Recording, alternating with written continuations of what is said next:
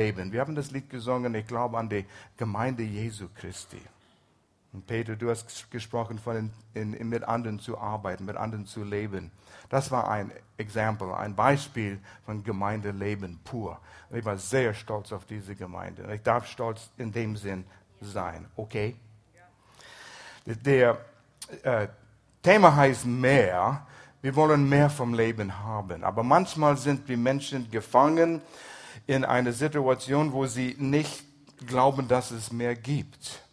Aber Gott hat uns Verheißungen gegeben, zeitlose Verheißungen für ein Leben der Erfüllung. Wir wollen in Erfüllung leben. Wir wollen mehr vom Leben haben. Wir haben Lieder gesungen. Jedes Lied hat hier reingepasst. Das war meine Botschaft. Wir haben es schon gesungen. Und das erste Lied war, äh, ich lebe auf. Ähm, in dir leben wir auf. Und das ist die Frage, die wir uns stellen sollen. Lebe ich richtig auf? Ist mein Leben erfüllt, wo ich sage, ja, in Jesus lebe ich auf. Das Leben, was er mir anbietet. Wenn nicht, bleib dabei, du kannst noch mehr haben. Es gibt immer mehr. Keiner von uns hat es erreicht, wo wir sagen, so, jetzt habe ich alles erreicht. Nein, es gibt mehr. Egal wo, in welchem Stadion du bist. Manche Menschen haben einen Durst und sie ein Verlangen, es ist eine Leere, es fehlt an, an Sinn. Und Jesus hat gesagt hier in Johannes, oh, Entschuldigung, ich glaube, ich habe einen falschen Knopf gedrückt hier. Äh, kannst du mir helfen? Der, ja, da ist es, da ist es. Die Technologie ist gut. Ähm, Johannes Kapitel 10, Vers 9 und 10. Äh, Jesus gibt, ja, ja. Oh. Mach du es. Johannes 10. Da sind wir. Jesus spricht. Ich bin das Tor. Wer durch mir hineingeht, wird gerettet werden.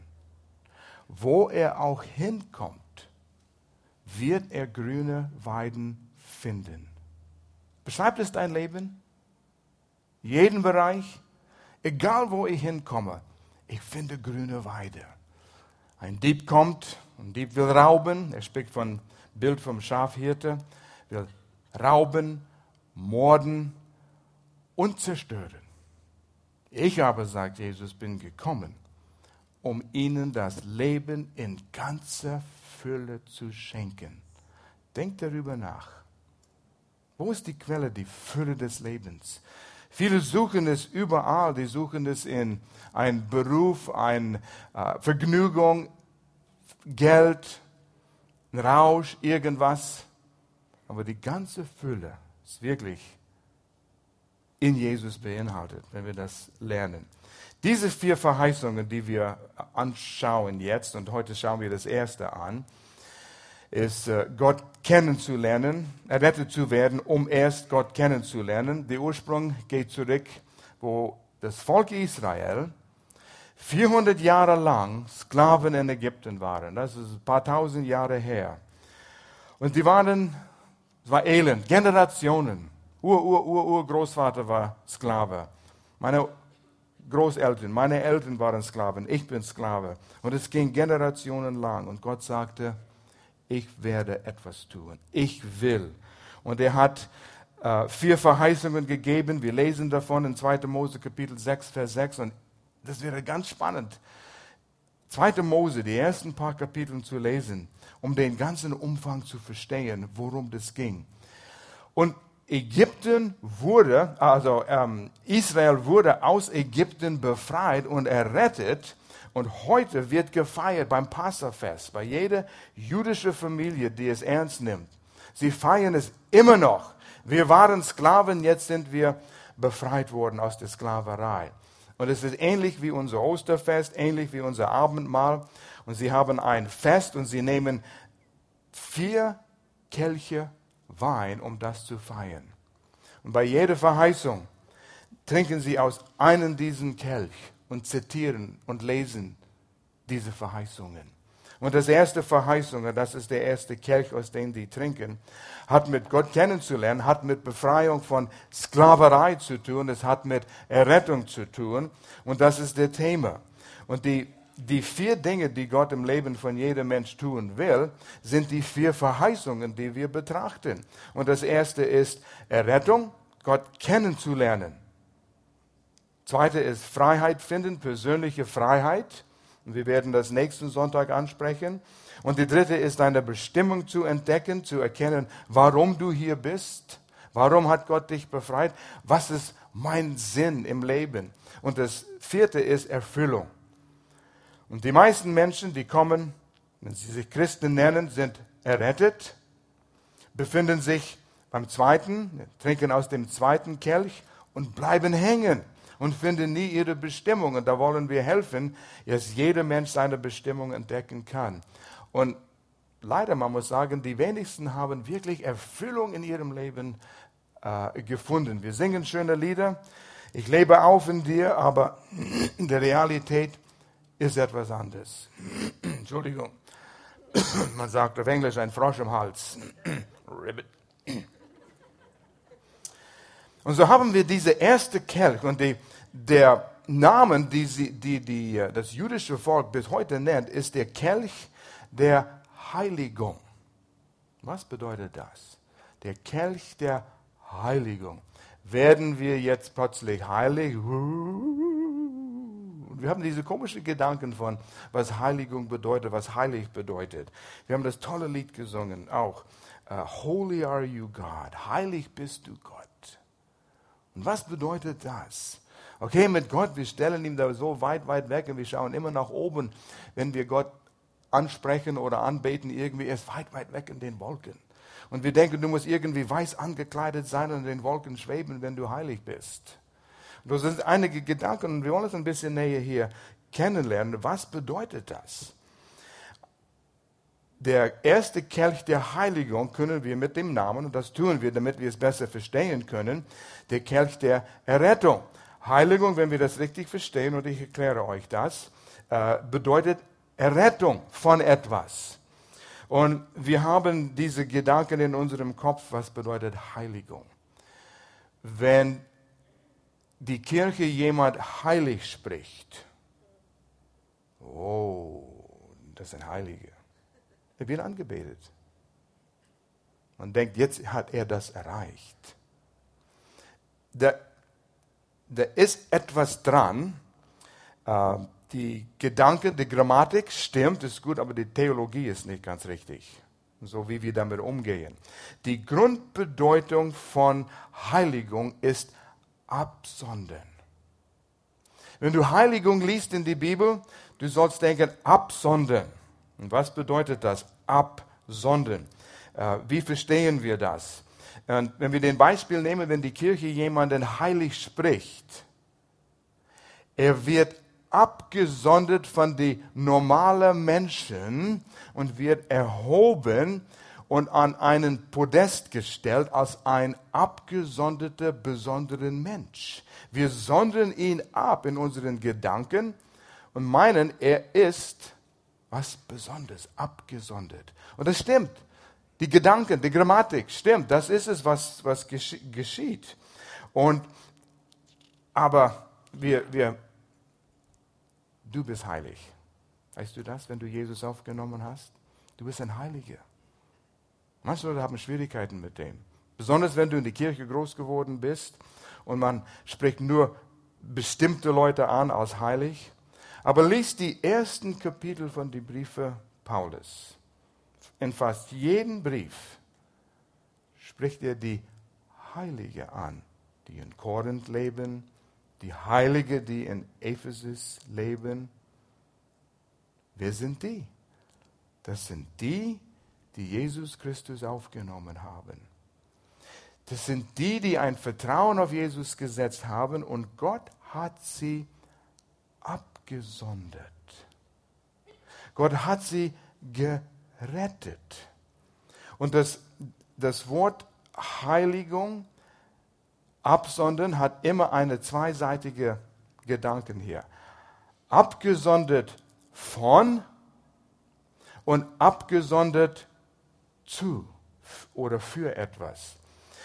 Man, man sondert die Menschen, die, die, die wir heiligen, von der normalen Menschheit. Die sind abgesondert. Wir, wir nennen Gott als heilig. Auch ein gewaltiges Lied, das wir gesungen haben. Heilig bist du Gott. Jetzt, was hast du gedacht, als wir das Lied gesungen haben? Heilig bist du Gott. Und natürlich haben wir ihn erhoben und er ist dort weit weg von uns. Und je heiliger wir ihn betrachten, umso weiter weg von uns ist er. Ja, schon, es hat Gedanken, diese Gedanken. Aber wenn wir sagen, Gott, du bist heilig, du bist abgesondert von alles, was nicht rein oder pur ist. Da ist kein Schimmer, kein Gedanken von etwas Unreines bei Gott. Abgesondert von all dem. Nichts Unreines kann in der Nähe Gottes kommen. Er ist abgesondert. Er ist heilig. Und so bringt das zusammen mit dir selbst. Du nimmst Jesus Christus auf. Er rettet dich, vergibt dir deine Sünde und du bist heilig. Gott sieht dich wegen das, was Jesus getan hat, als heilig, als hättest du nie gesündigt. Siehst du dich selbst so? Nee, ich weiß, was ich tue. Es gibt Vergebung. Das Blut Jesu deckt alles, alles, alles. Und wenn du sündigst, ja, es stört die Beziehung zu Gott, aber du verlierst nicht deine Position mit Gott. Die Gemeinschaft kann gestört werden. Bekenne es. Vergebung. Und Gott sitzt auf dieser Seite, er sieht das Kreuz und Jesu Blut, die vergossen wurde. Und du hast das angenommen und er sagt, ich sehe dich, als hättest du nie gesündigt. Oh, wenn das in deinem Herz hineingeht, du kannst zu ihm kommen. Du kannst auf seinem Schoß sitzen, ohne Angst, ohne Hemmung, ohne dich zu schützen vor einem Schlag oder etwas. Vielleicht hat dein Vater dich immer geschlagen, wenn du in seine Nähe kamst. Oder wenn du etwas verkehrt getan hast. Aber Gott sagt, das Blut Jesu deckt alles. Komm. Und du spürst seine Liebe und du spürst seine Wärme. So, Apostelgeschichte 26, Vers 18. Neues Leben Übersetzung. Ihnen, die Menschheit, die Welt, verlorene Menschen, sollen die Augen geöffnet werden, damit sie sich von Dunkel zum Licht und aus der Macht Satans, von der Macht Satans zu Gott bekehren. Seht ihr diese? Von zu. Abgesondert von Dunkelheit, abgesondert von der Macht Satans. Zu Gott bekehren. Dann werden sie Vergebung für ihre Sünden und einen Platz im Volk Gottes empfangen. Alle, die durch den Glauben an mich ausgesondert sind, geheiligt sind. Gott tut das. Diese vier Verheißungen, wovon wir lesen in 2. Mose Kapitel 6, die fangen alle an mit Ich will, ich will, ich will, ich will. Gott sagt, ich werde einiges tun. Er tut es. Du kannst dich selbst nicht retten. Er tut es für uns. Er rettet uns. Und das ist manchmal schwer für uns anzunehmen. Gott tut es für uns. Wir wollen selbst diese Dinge tun. Wir waren Sklaven wie das Volk Israel in der Sünde. Man hat es nicht gemerkt. Es ist aus, wir gewöhnen uns daran und merken nicht, dass wir gefangen sind. Aber dann kommen Situationen, wo wir doch merken, langsam merken wir, es gibt mehr. Ich will mehr aus dem Leben haben. Und man merkt, man ist gefangen, man kommt nicht raus. Jetzt die Frage, warum brauchen wir Errettung? Warum diesen ersten Kelch? Was ist so, was ist an uns so notwendig, dass wir das brauchen? Weil wir brauchen Rettung. Ja, und versucht das Menschen zu erzählen. In letzter Zeit habe ich mit, ich glaube, drei junge Männer gesprochen. Verschiedene Situationen. Die haben alle Gott abgelehnt, nachdem ich das denen erklärt habe. Braucht Gott nicht. Ich brauche ihn nicht. Ich bin so lange ohne Gott ausgekommen, wozu brauche ich Gott? Die haben es nicht begriffen, nicht verstanden. Sie, sie spüren nicht, dass sie diese Not haben.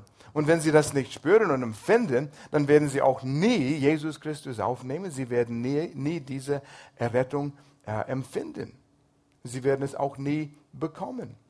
Aber wenn wir erkennen, wir brauchen diese, äh, diese Errettung, wir brauchen Errettung von Sünde, das ist der erste Schritt, um die Errettung zu empfangen. Es ist wie wenn wir, der, der Mensch auf einen Rutschbahn ist, wie geschmiert, und man rutscht runter, keine Bremse, und man rutscht in die ewige Verderbnis, und man sagt, Hilfe! Da kommt Hilfe. Kann mich selbst nicht helfen. Man rutscht und rutscht und rutscht. Und wenn man zu dem Punkt kommt und sagt, ich merke, ich bin am Rutschen. Es gibt mehr im Leben, aber ich kann mich nicht stoppen. Ich bin gefangen hier. Jesaja hat es gut gesagt in Jesaja 53, Vers 6, wo er sagte, wir alle, alle, so ist Gottes Urteil, gingen in die Irre wie Schafe. Jeder wanderte sich auf seinen Weg. Aber der Herr warf unsere aller Schuld auf ihn, auf Jesus. Wir gingen auf unseren eigenen Weg. Wir sind getrennt von Gott. Gott hat Jesus gesandt, den Preis für unsere Schuld bezahlt, erledigt. Und jetzt bietet er es an. Aber zu viele Menschen gehen ihren eigenen Weg und sagen, vergiss es Gott, was du für mich getan hast, bedeutet mir gar nichts. Wir sind getrennt von Gott, das ist Sünde. Das abzulehnen. Kann ein sehr guter Mensch sein. Kann ein Mensch sein, der sehr viel Gutes in der äh, Umgebung, in seiner Stadt tut, ein liebevoller Mensch, aber er lehnt Gott ab. Gott sagt, ich kann dich nicht ewiges Leben geben. Ich kann dir die Vergebung der Sünde nicht geben. Wir sind alle wie Schafe, die wandeln in der, in der Irre. Eine Lehrerin hatte ein Klassenzimmer voll äh, Erstklasse, erst die erste Klasse und sagte zu Fritz, wollte Mathe lernen. Es gibt zehn Schafe in diesem umzaunten Feld. Ein Schaf springt über den Zaun. Wie viele sind übrig? Fritz sagt, nein, äh, keine. Lehrerin sagt, du hast mich nicht verstanden. Es sind zehn Schafe, eins springt über den Zaun. Wie viele sind übrig? Er sagt sofort, nein, äh, keine. Fritz, du verstehst Mathe nicht sehr gut, oder? Und Fritz sagt, ja, aber du verstehst die Schafe nicht sehr gut. Wenn einer über den Zaun springt, springen alle zehn über den Zaun. Und so ist es, so sind wir Menschen. Wir folgen einer nach und wir denken, oh, das ist ein tolles Leben. Und der Nächste versucht irgendetwas anderes auszudenken, damit wir Erfüllung im Leben haben. Und wir nennen es Unterhaltung, wir nennen es irgendetwas, geben es schöne Namen. Aber wir rutschen tiefer und tiefer in diese Sklaverei. Und wir sagen, oh, es geht uns gut, es tut uns wohl hier, ja? Wie die Schweine in der Sauerei. Die fühlen sich wohl da. So sieht es wenigstens aus. Aber wir merken nicht, wie wir in, die, in diese Schweinerei stecken und in diese Gebundenheit. Ähm, es kommt als nächstes hier. Wir werden getrieben, unseren eigenen Weg zu gehen. Das ist der normale. Wir sind im Grunde genommen egoistische, stolze Wesen. Richtig? Ja. ja. Du stolzes Ding. Das, das haben wir in uns. Wir sind mit dem geboren. Und Gott sagt, ich will euch von dem retten. Der Ego bleibt, der Stolz bleibt. Wir müssen mit dem kämpfen. Und so, wir sind in der Sklaverei und deshalb brauchen wir Rettung. Deshalb trinken wir aus diesem ersten Kelch, wo Gott sagt, ich will euch erretten. Du weißt, du bist, es kann sein, dass jemand hier ist, der sagt, hey, ich habe das noch nie getan, mein Leben Jesus übergeben. Da ist diese Leere, diese Schwere im Leben, diese Sinnlosigkeit. Vielleicht erlebst du das. Es kann auch bei religiösen Menschen geschehen. Die tun viel für Gott. Das ist Religion. Christentum ist, Gott hat für den Mensch was getan. Und das müssen wir annehmen. Aber Religion, alle Religionen außer Christentum verlangen etwas. Das musst du tun, das musst du tun und das musst du tun. Und du kannst nicht genug tun. Du hast immer noch dieses Schuldgefühl und diese Schwere in dir, diese Gebundenheit. Und es ist manchmal diese Gebundenheit, es sind Süchte, sind sehr stark, sehr mächtig, die halten uns zurück und die halten uns gefangen und es gibt keinen Ausweg. Wir begegnen Menschen, die, die in Suchte ver, verfangen sind, wenn es zum Beispiel Drogen, das kann alles zerstören zerstört den ganzen Existenz, alle Beziehungen. Diese Gefangenheit, Gefangenschaft, das ist stark. Und so, Schuldgefühle sind dort und du kommst nicht frei von diesen Schuldgefühlen. Und der Mensch wurde nicht geschaffen, um Schuld zu tragen. Wie fühlst du dich, wenn du schuldig, dich schuldig fühlst? Du hast etwas getan, du hast jemanden verletzt und, oh, ich bin schuldig. Schlecht, ja? Wie fühlst du dich, wenn du einen Strafzettel bekommst, weil du zu schnell gefahren bist? Ah, warum ist das geschehen? Jetzt muss ich meiner Frau erzählen. Ah, Peter, ja, so, so ist es beim Fahren. Wenn du 80 fährst um 100, das geht dann. Aber wenn du 100 in die 80-Zone fährst, das ist nicht gut. Du fühlst dich schuldig. Aber wenn es wirklich Vergehen sind und du fühlst dich schuldig, Tag ein, Tag aus, du suchst Befreiung. Und du wirst aus dem irgendwie hinauskommen. Und so der erste Kelch, der erste Kelch ist die Lösung. Und du findest diesen Bild von diesen Kelche, die, die Wahrheiten und diese Verheißungen von Anfang in der Bibel bis zu Ende. Immer äh, wiederholt sich das. Heiligung, der Kelch der Heiligung ist der Absonderung von Sünde, von der Macht der Sünde. Das heißt nicht, wenn du Jesus aufnimmst, wirst du nie wieder sündigen aber der Macht der Sünde kann dich nicht mehr kontrollieren. Du musst nicht mehr sündigen. Ja, warum sündige ich dann? Weil du eine Wille hast und du entscheidest dich zu sündigen. Und Satan wird dazu sehen, dass wir in diesen Schuldgefühlen dann bleiben. Und so im Passafest, das haben wir äh, einmal schon erklärt, wo das Volk Israel in Ägypten war. Und Gott sagt, ich werde euch jetzt befreien. Könnt ihr euch daran erinnern, die mussten Passafest feiern, ein Lamm schlachten, Blut auf die Türschwellen streichen. Und wer das Blut hatte, an die Türpfosten, der Todesengel ging vorüber. Die waren geschützt. Das Lamm, das starb, schützte sie. Und im Neuen Testament, für die, die Jesus kennen, ihr versteht es, Jesus ist unser Lamm. Und ich will das wiederholen. Im Alten Testament, wo das Volk Israel dann in Freiheit aufgewachsen worden ist, da haben sie es immer gefeiert, jedes Jahr Passafest, haben sie jedes Jahr ein Lamm gebracht zum Tempel und das Lamm wurde geschlachtet. Aber bevor es geschlachtet wurde, als Versöhnung für die Sünde, wurde es inspiziert. Es wurde angeschaut, ist es vollkommen? Nicht der Bringer vom Lamm. Der wurde nicht inspiziert. Warst du vollkommen dieses Jahr? Nein, ich habe gesündigt, deshalb bin ich hier, deshalb bringe ich ein Lamm. Und so der Mensch, der das bringt, wurde nicht überprüft, kontrolliert, inspiziert, sondern das Lamm.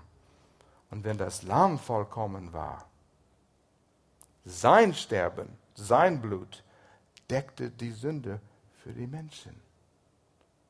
Und wenn ich darüber nachdenke, ich weiß, wo ich in einer Versammlung saß vor einigen Jahren und einer hat das kurz erzählt.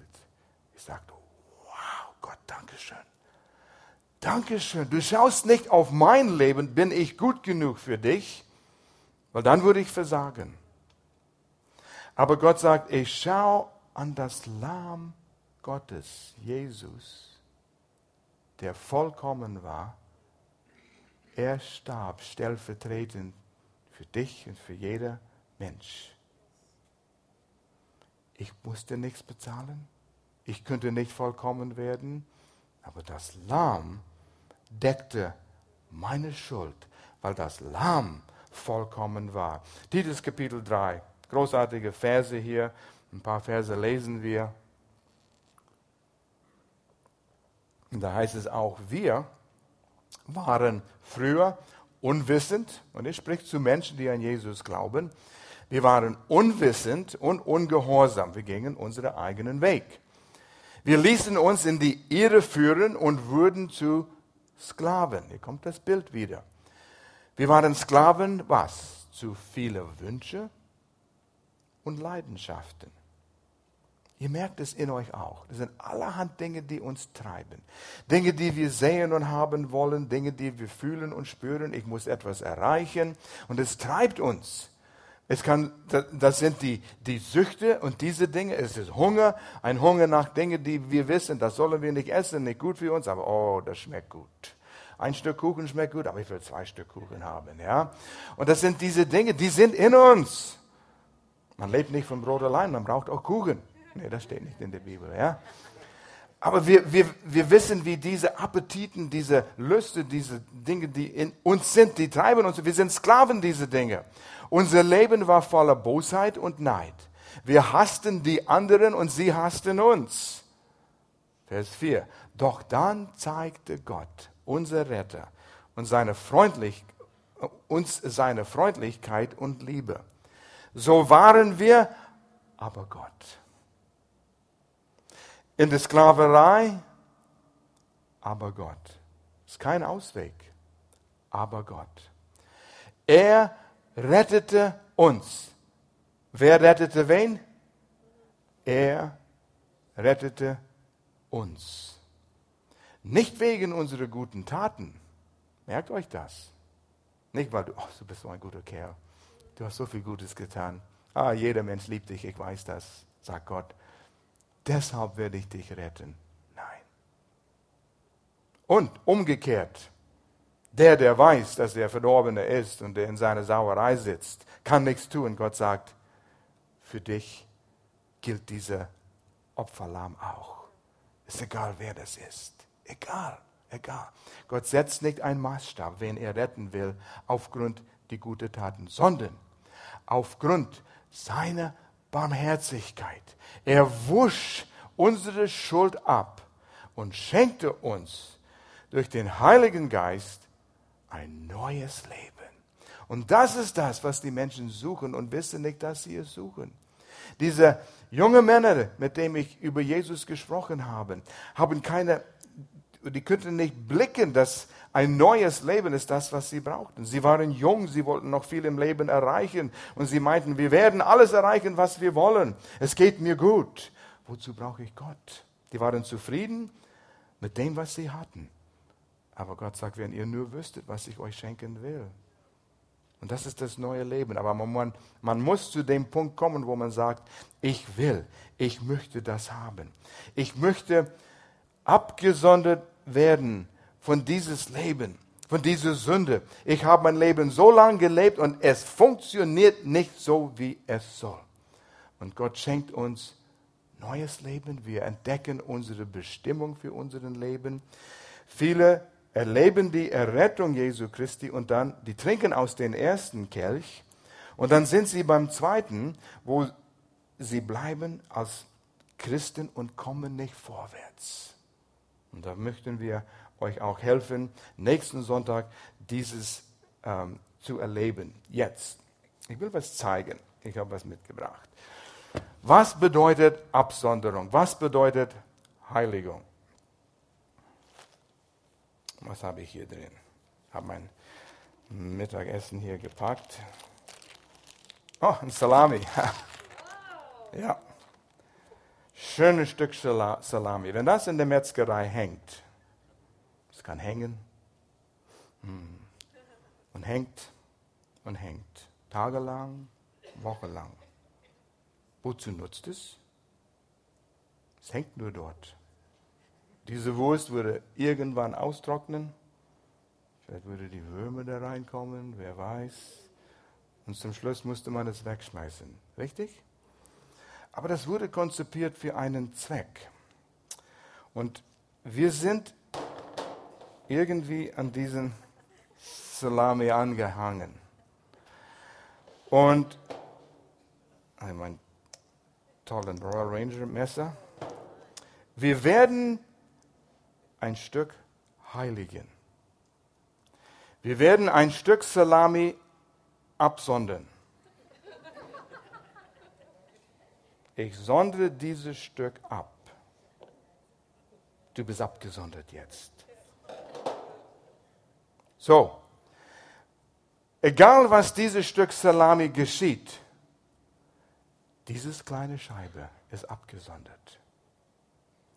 Das kann in Verderben gehen, das kann in den Mülleimer geworfen werden, aber das würde von diesem Wurst abgesondert. Und du denkst, okay, ja und? Wozu nutzt es? Ich habe an das auch gedacht.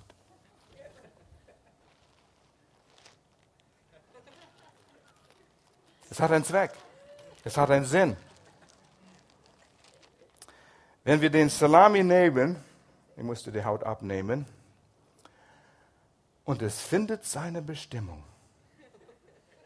Es kommt auf die Scheibe Brot. Endlich hat diese abgesonderte, geheiligte, man benutzt das Wort geheiligt nicht für Salami, oder? Aber wir wollen verstehen und begreifen, was Heiligung bedeutet. Deshalb der Kelch der Heiligung. Ich sondere euch ab von der Sklaverei für einen bestimmten Zweck, für etwas, wofür du geschaffen worden bist. Ich kenne einen Metzger im Raum Freiburg. Der hat ein Wurstgeschäft, ein Fleischgeschäft. Einige von euch würden ihn kennen, wenn ich ihn seinen Namen nenne. Und ich weiß, wo er mal mit mir gesprochen hat, was für Würste habt ihr in Kanada? Gibt es was anderes? Er wollte ein, ein Wurst herstellen, was sonst kein Metzger hat. Warum? Damit er sagen kann, ich habe eine Wurst, die sonst niemand hat. Nein, damit er es verkaufen kann. Es hat einen Sinn, damit es schmeckt. Und Würste werden geschaffen, gemacht, hergestellt, damit sie ihren Zweck erfüllen können. Damit Leute vorbeigehen und sie sehen es, es sieht gut aus, sie riechen es, hm, das riecht gut. Aber wenn der Wurst dort hängt, es kann verderben, es erreicht nie ihren bestimmten Zweck. Aber Gott sagt, von diesem Wurst sondere ich dich ab. Du Wurst. Du hast einen Zweck zu erfüllen. Ich will was durch dich machen. Jetzt würde ich gern reinbeißen, aber die Haut ist noch drauf. Hm, du spürst es in dem Mund hier, ja? Versteht ihr, was Gott getan hat? Er hat dich abgesondert. Er hat dich weggeschnitten, weggerissen von die Sünde, in dem du gelebt hast. Du willst nicht dort zurück. Und so, er hat uns geheiligt, damit wir das erfüllen könnten, ähm, wozu wir geschaffen worden sind. Und das alles ist ein kostenloses, freies Geschenk von Gott. Ähm, Johannes 1, Vers 12. Ihr kennt es, wir haben es hier aufgeschrieben. Johannes 1, Vers 12. Die ihn aber aufnahmen und an ihn glaubten. Denen gab er das Recht, Kinder Gottes zu werden. Was muss man tun, um ein Kind Gottes zu werden? Jesus aufnehmen. Eigentlich diese zwei Wörter sind eins. Aufnehmen und glauben. Vertrauen. Das ist alles dasselbe. Nur Vertrauen. Und das ist also zu schwer, Menschen das zu konzipieren. Dass ich nur durch das Vertrauen errettet werden kann, kostenlos. Wir haben die Loblieder gesungen hier. Die waren, die waren gewaltig wieder. Die, die Wahrheiten aus diesen Loblieder. Gott ist heilig und ich lebe auf in ihm. Das hat er uns geschenkt. Und wir nehmen es als selbstverständlich manchmal. Wir kommen zu Gottesdienst von Sonntag zu Sonntag. Wir sitzen im selben Stuhl und wir sehen dieselben Leute vor uns, dieselbe Hinterkopf von den Menschen, die immer da vor uns sitzen. Und wir kommen in eine Routine und merken nicht, wie gewaltig das ist, was Gott für uns getan hat. Und es wird, kann zu einer Religion werden. In dem Augenblick, in dem Augenblick, wo du dein Vertrauen auf Jesus gesetzt hast, in dem Instant, in dem Instant, Augenblick, bist du Kind Gottes geworden. Egal, was du gespürt, gefühlt hast oder nicht. Und 33 Dinge sind dir geschehen im selben Augenblick. Haben Sie mal aufgeschrieben. Ich lese sie nicht alle.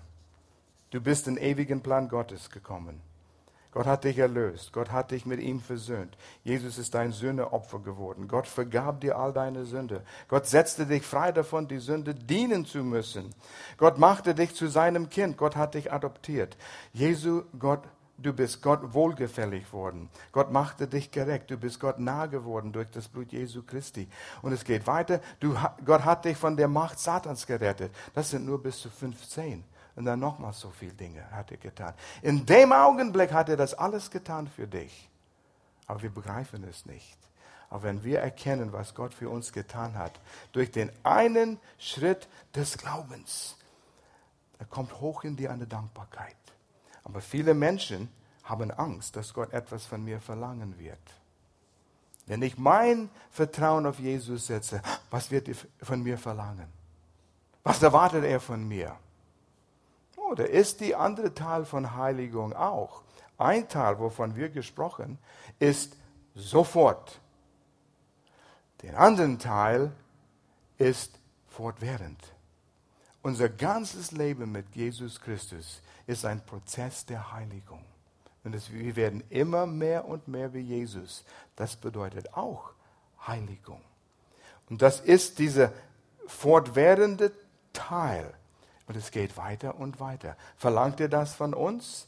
Nein, er bietet es uns an. Wir können so werden, mehr und mehr wie Jesus selbst. Und die meisten denken, oh, ich will nicht so ein Heilig sein und Harfe spielen müssen, die ganze Ewigkeit, das will ich nicht. Das sind diese verkorkste Ideen von was Gott uns geben will und schenken will. Wir sind frei von falschen Entscheidungen, frei von falschen Einstellungen, frei von diesen negativen Gefühlen, frei von all dem und können immer richtig handeln, immer die Menschen richtig helfen, immer die richtigen Entscheidungen treffen. Und er bietet das an. Wir müssen nicht Angst haben von dem Gott. Das Lied haben wir auch gesungen. Mercy fought for my attention. Gnade kämpfte für meine Aufmerksamkeit. Gott kämpfte für deine Aufmerksamkeit. Er setzte alles dran. Weißt es, es steht im Hebräerbrief, dass die Engel unsere Diener sind. Und Gott befehlt die Engel, bevor du Jesus aufgenommen hast, bring die Umstände so, damit er sie mich erkennen wird und wird verstehen, wer ich bin und was ich ihm anbieten will. Organisiere die Umstände so. Und dann sagen wir, ach, vergiss es. Und dann fangen die wieder an. Und bringe Dinge in Bewegung, dass Menschen über deinen Weg kreuzen, damit du Jesus aufnehmen konntest. Und er hat es immer wieder, immer wieder. Er kämpfte dafür. Es kommt mir immer Tränen, wenn wir dieses Lied singen. Mercy fought for my attention. Bin ich es wert? Nicht in mich selbst. Ich bin wertvoll geworden durch Jesus Christus. Und Gott hat diesen Wert gesehen, was er aus mich, was er aus dich machen könnte. In Johannes 15 sagte Jesus, ich habe euch erwählt, nicht ihr mich erwählt. Manchmal sagen wir, wir haben Gott gefunden, wir haben Jesus gefunden. Gott hat dich gefunden. Endlich brach er durch diese harte Schale. Und dann haben wir entscheiden müssen, das war unser Teil. Für viele Christen, ich staune, wie viele Menschen lang Christen sein können und noch die Gewissheit, nicht die Gewissheit haben, dass sie Kinder Gottes sind. Wenn du Jesus aufgenommen hast, du musst mit 120 Prozent Überzeugung, es gibt nicht 120 Prozent, 100 Prozent ist maximal überzeugt sein, ich bin ein Kind Gottes, ich bin vergeben worden. Mir sind all meine Sünden mir vergeben worden.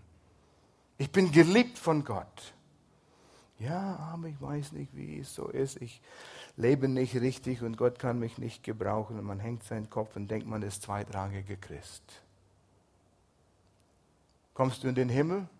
Weißt du, ich liebe es, die Taufabende, äh, die Vorbereitungsabend. Das ist so toll. Ich zeige immer den Plan, wie man zu Gott kommt. Die, die bekannte Brücke-Illustration. Wir sind auf einer Seite der Brücke und Gott ist auf die andere Seite der Brücke. Und da ist eine Brücke dort und das ist das Kreuz. Und dann erkläre ich es, wie man Jesus aufnimmt. Und dann stelle ich die Frage, wo bist du? Auf diese Seite, wo man entfernt von Gott ist, aus Sünde? Oder auf diese Seite, wo man ein Kind Gottes ist, in der Gemeinschaft mit Gott? Oder auf der Brücke? Die meisten Menschen sagen, sie sind auf der Brücke. Weil irgendwie denken sie, sie müssen noch etwas verdienen, um auf die andere Seite zu kommen. Irgendwas in sich, und das ist diesen Sündenfaktor, diese Sünde-Natur in uns, hält den Menschen zurück, auch wenn sie an Jesus geglaubt haben, auch wenn sie wissen, sie haben eine Entscheidung für Jesus zu treffen. Irgendetwas hält sie zurück zu sagen, ich bin hier, auf dieser Seite, ich bin über die Brücke gekommen. Ja, das ist eine Anmaßung. Wenn wir sagen, wir sind auf die Brücke und wir haben an Jesu geglaubt und bleiben immer noch halbwegs dort, dann ist es, oh, das war der Mikrofon. Autsch. Ähm, in Gottes Gesicht. Gott, es war nicht ausreichend, was Jesus getan hat. Ich muss auch noch etwas tun. Gott sagt, Jesus tat alles. Nimm es. nimm es. Und dann sagt, danke, mir sind alle Sünden vergeben. Ich stehe bei dir, Gott, auf dieser Seite, nicht unterwegs. Jetzt du bist unterwegs in die fortwährenden Heiligungsprozess. Und darüber sprechen wir nächste Woche, über den zweiten Kelch. Das stimmt. Aber du bist ein Kind, du bist vergeben worden, du bist genauso wertvoll wie jeder andere, den du als Heilige nennen würdest du bist genauso heilig. Du bist abgesondert von den alten Wurst der Sünde. Und du bist unterwegs, dein Zweck zu erfüllen. Nimm das an und danke Gott dafür. Jeden Tag. Ich bin dein Kind. Ich bin, mir sind alle Sünden vergeben worden dass du in Sieg leben kannst. Und dann kannst du das Lied singen, ich lebe auf in dir. Epheser 2, Vers 8 und 9 sagt es so gut. Weil Gott so gnädig ist, und das ist der Schlüssel, er zeigte seine Gunst an uns, an dir. Und er hat euch durch den Glauben gerettet.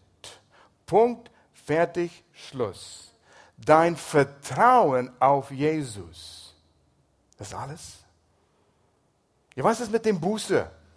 Da muss ich irgendwie auf die Knie über Glas für ein paar Kilometer laufen, oder? Das ist nicht Buße. Buße, und wieder, wenn wir den Kernwort verstehen, heißt Umkehr. Ich ging vorher weg von Gott, wollte nichts von Gott wissen. Ich bleibe hier in meiner Sauerei. Aber Gott klopfte mich an die Schulter. Er kämpfte mit seiner Gnade um meine Aufmerksamkeit. Er sagte, und er schenkt mir Freiheit von der Sklaverei. Und wenn ich das glaube, bin ich gerettet. Sofort. Instant. Schneller wie Mikrowelle. Sofort.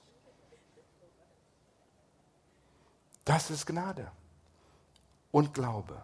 Und ist nicht euer eigenes Verdienst. Nein, ich habe nicht mich von meinen Sünden selbst geschrubbt mit Meister Propper oder irgendetwas. Es ist ein Geschenk Gottes. Ihr werdet also nicht aufgrund eurer guten Taten gerettet, damit sich niemand etwas darauf einbilden kann. Es war nicht, wie gut ich war. Und ich rede zu zwei Gruppen von Menschen hier. Ich rede zu die, die sagen, ich bin ein Kind Gottes, ich habe mein Leben Jesus übergeben, dass du bewusst weiß, es gibt kein Unterwegssein für die Befreiung von der Sklaverei der Sünde. Es gibt entweder bist du ein Sünder oder du bist ein Kind Gottes. 100 Prozent. Du bist nicht ein 70 Prozent Kind Gottes. Und ich rede von dieser Befreiung, dieser Errettung, dieser Heiligung. Die Scheibe Wurst wurde abgeschnitten. Du kannst es darauf legen, und manchmal Christen leben in der Welt, aber es ist abgetrennt. Es ist abgetrennt. Du musst dort nicht bleiben. Du musst die Sünde nicht dienen. Gott sagt, du bist abgetrennt, abgesondert von der Sünde. Lebe in dem. Lebe in der Gewissheit. Ich bin Gottes Kind. Er liebt mich und jetzt halte dich fest. 1. Johannes 17. Er liebt dich so, wie er Jesus liebt. Dich. Wenn du Jesus aufgenommen hast. Mit all deinen Fehlern, mit all die Dinge, die du nicht richtig und in Ordnung gebracht hast. Er liebt dich so, wie er Jesus liebt. Und das ist eine Wahrheit, die reindringen muss. Und bis das reingedrungen ist, wirst du nicht in all dem leben können. Nicht in diesem mehr leben können, mehr vom Leben, was Gott anbietet. Und das wollen wir erleben. Dass wir hier aus dieser Gemeinde gehen, aus diesem Gemeindesaal gehen und wir, wir fühlen uns auch befreit. Und es sind die andere Gruppe von Menschen, zu denen ich rede, und es ist vielleicht Menschen, die Jesus noch nie ihr Leben, sie haben ihr Leben Jesus noch nie gegeben, haben ihr Vertrauen nicht auf Jesus gegeben. Und ich möchte, dass jeder von uns vor Gott kommt. Einfach mit im Gebet, wir, wir schließen die Augen, wir sind stille vor Gott. Und jeder prüft sich selbst. Erstens rede ich zu euch, die Jesus schon aufgenommen haben. Wie ist es bei dir? Lebst du auf in ihm? Bist du hundertprozentig überzeugt? Ich bin ein Kind Gottes. Mir sind alle Sünden vergeben worden weil ich abgesondert bin von der Sünde. Ich habe von den ersten Kelch getrunken. Er hat mich abgetrennt. Ich habe mich selbst nicht abgetrennt. Ich bin sein Kind. Wenn du nicht sicher bist, sag es ihm. Geh zurück zu diesen Bibelstellen, die wir hier gelesen haben sättige dein Verstand mit diesen Wahrheiten, bis das in deinem Geist explodiert und du stehst auf mit ein dankbares Herz und du weißt, ich bin ein Kind Gottes und nichts kann mir zurückhalten, nichts kann mir von der Liebe Gottes trennen.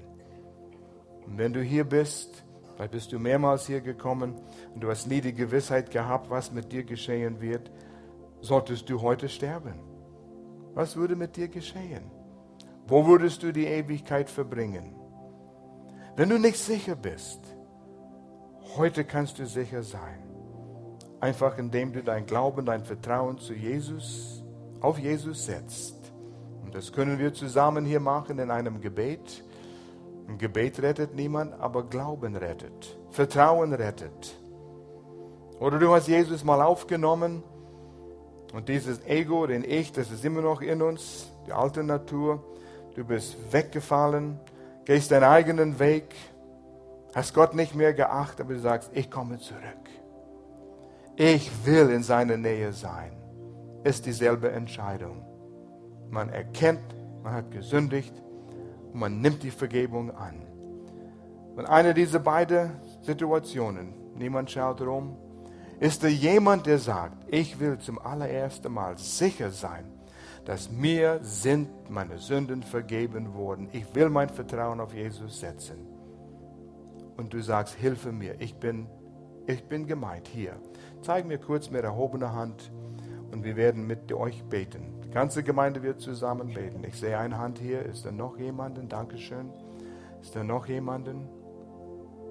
Oder sagst, ich bin mir nicht sicher, ich bin lang zur Kirche gegangen. Ich, hab, ich rede nicht von zur Kirche gehen. Ich rede davon, dass irgendwann in deinem Leben begegnest du Jesus, du siehst ihm ein Kreuz, wie er stirbt für deine Sünden und sagt, das tue ich für dich. Und du sagst, ich glaube, das war für mich. Vergib mir meine Sünde. Und er tut es. Ist da noch jemand? Oder du sagst, ich war mal in seiner Nähe, aber ich bin weg, weit weg von Gott gekommen. Ich will zurück. Du kannst es heute auch in Ordnung bringen, alles vergeben. Vielleicht gibt es Dinge, die du mit Menschen in Ordnung bringen musst. Das ist der fortwährende Heiligungsprozess. Aber diese punktuelle Heiligung geschieht jetzt. Ist da noch jemand, der sagt, das bin ich auch und ich komme zurück? Mir ist es egal, ich komme zurück. Ist da jemand? Und was wir tun, Gemeinde, wir werden alle zusammen beten, um die Person zu unterstützen im Glauben. Ich komme zu Jesus. Komm, wir beten, ich bete vor. Vater, ich danke dir, wir zu dir kommen können, dass wir zu dir kommen können. Ich komme als ein Sünder. Ich komme als ein Sünder. Ich kann mich selbst nicht retten. Ich kann mich selbst nicht retten. Aber Jesus, du bist Gottes Sohn. Aber Jesus, du bist Gottes Sohn. Du bist für meine Sünden gestorben. Du bist für meine Sünden gestorben. Und ich setze mein Vertrauen auf dich. Ich setze mein Vertrauen auf dich, dass du mir meine Sünden vergibst. Dass du mir meine Sünden vergibst. Komm in meinem Leben hinein komm in meinem Leben hinein. Verändere mich so, wie du willst. Verändere mich so, wie du willst. Ich habe Vertrauen. Ich habe Vertrauen. Und ich danke dir, ich danke dir, dass ich dein Kind bin. Dass ich dein Kind bin. In Jesu Namen. Jesu Namen. Amen. Vater, ich danke dir für Vielleicht sind es ein paar Menschen. Eine, einer hat eine Hand gestreckt, andere vielleicht nicht. Aber du kennst unsere Herzen. Wer immer das zum ersten Mal im Glauben Vertrauen auf dich gesetzt hat, ist errettet. Hat aus dem ersten Kelch getrunken, von Sündensklaverei befreit. Überzeuge diese Menschen, der Person, der zum ersten Mal diese Entscheidung getroffen hat Vater, stärke sie. Stärke die Menschen, die im Glauben zu dir gekommen sind, dass sie erkennen, wer sie in Jesus Christus sind. In Jesu Namen. Amen. Amen. Ich möchte euch bitten, einfach für, für uns alle die, die Kontaktkarte zu nehmen, wenn du heute eine Entscheidung getroffen hast, in irgendeine Richtung, aufgrund was Gott zu dir gesagt hat, kannst du aufschreiben, das, das bestätigt das für dich. Könntest du den Opferkorb reintun? Ermutigt uns oder ein Gebetsanliegen. Schreib ein Gebetsanliegen auf. Ich bin froh, dass in letzter Zeit mehr und mehr Gebetsanliegen kommen. Wir beten dafür. Lass uns wissen für die Erhöhung von diesen Gebetsanliegen auch. Ihr könnt eine Gebetserhöhung auch aufschreiben. Ermutigt dich und ermutigt uns. Und wenn du heute Jesus aufgenommen hast, auf die eine Seite kannst du sagen, mein Leben gehört ab heute Jesus. Kannst du uns die Kontaktinformation geben? Wir senden die Information, kein Haufen von Informationen oder äh, Papier. Einfach, dass wir dich weiter unterstützen können. Diese Karte könnt ihr gleich in den Opferkorb reintun. Wir werden gleich ein Opfer erheben. Und wenn du sagst, hey, ich bin nicht vorbereitet für einen Opfer, vielleicht bist du Gast, kein Problem. Ich möchte, dass du einfach dich entspannst und genießt den Gottesdienst. Das ist unser Geschenk an euch.